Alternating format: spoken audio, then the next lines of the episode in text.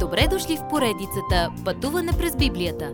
Това е едно пътешествие, което ни разкрива значението на библейските текстове, разгледани последователно книга по книга. Тълкуването на свещеното писание е от доктор Върнан Маги. Адаптация и прочит, пастор Благовест Николов. Исус, Бог с нас. Когато Евангелието от Матей ни казва, че Йосиф е съпругът на Мария, но не е баща на Исус, естественият въпрос е – тогава кой е бащата на Исус? Матей 1.18 ни казва А рождението на Исус Христос стана така. След като майка му Мария беше сгодена за Йосиф, още преди да се бяха събрали, оказа се, че тя е заченала от Святия Дух. Исус не беше незаконно роден. Мария не беше невярна към Йосиф. Макар някои хора да отричат раждането на Исус от девица, никой не може да отрече, че Библията го предава като исторически факт. Когато ангелът каза на Йосиф да вземе Мария за своя съпруга, той му каза да кръсти бебето Исус, защото той е, който ще спаси народа си от греховете му. Първа глава, 21 стих. Като мъж, който се боеше от Бога, Йосиф разбра, че Исус е Месията. Ангелът също му каза – и ще го нарекат Емануил, което значи Бог с нас. Първа глава, 23 и 24 стихове. Единственият начин да можем да наречем Исус Спасителя е ако Той е Бог с нас. Не можем да умрем за греховете на света. Не можем дори да умрем за опрощаването на собствените си грехове. Нуждаем се от Спасител, който може да ни спаси. Друг човек като нас не може да ни спаси – Исус трябва да е Емануил, Бог с нас, или Той не може да бъде Спасителя на света. Исус стана човек, за да може да умре за нас на кръста. Ето колко е важно раждането му от девица.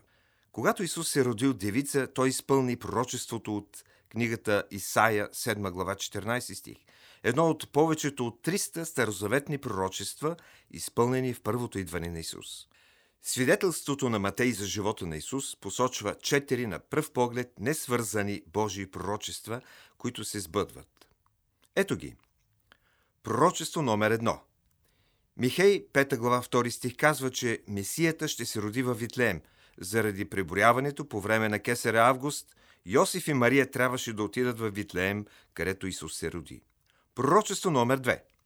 Осия, 11 глава, 1 стих казва, че Месията ще бъде извикан от Египет. Понеже Йосиф и Мария трябваше да бягат от смъртоносните планове на Ирод, те се скриха за известно време в Египет. Пророчество номер 3 Еремия 31 глава 15 стих предсказва плач в Рама. Понеже Ирод заповяда убийството на всички момченца под две години около Витлеем, семействата в Рама наблизо оплакваха тази трагедия.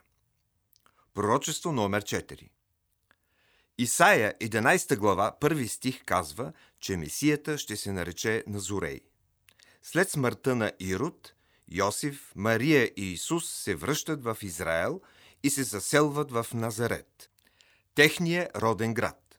Независимо как изглежда в нашата ограничена земна представа, Бог днес плете своя красив план през историята. Изработва всичко за наше добро и за своя слава неговата най-велика слава, прославата и почета на Сина му Исус Христос. Познавате ли го? Следващият път ще разберем за тези мъдреци и безпокойството, което причиняват в Ерусалим. Уважаеми слушатели! Вие чухте една от програмите в поредицата Пътуване през Библията. Ако ви е допаднало изучаването, заповядайте на www.ttb.bible, където има много и различни програми на български язик. Ако свалите нашето мобилно приложение от ttb.bible, ще получите достъп до систематично изучаване на всяка книга от Библията.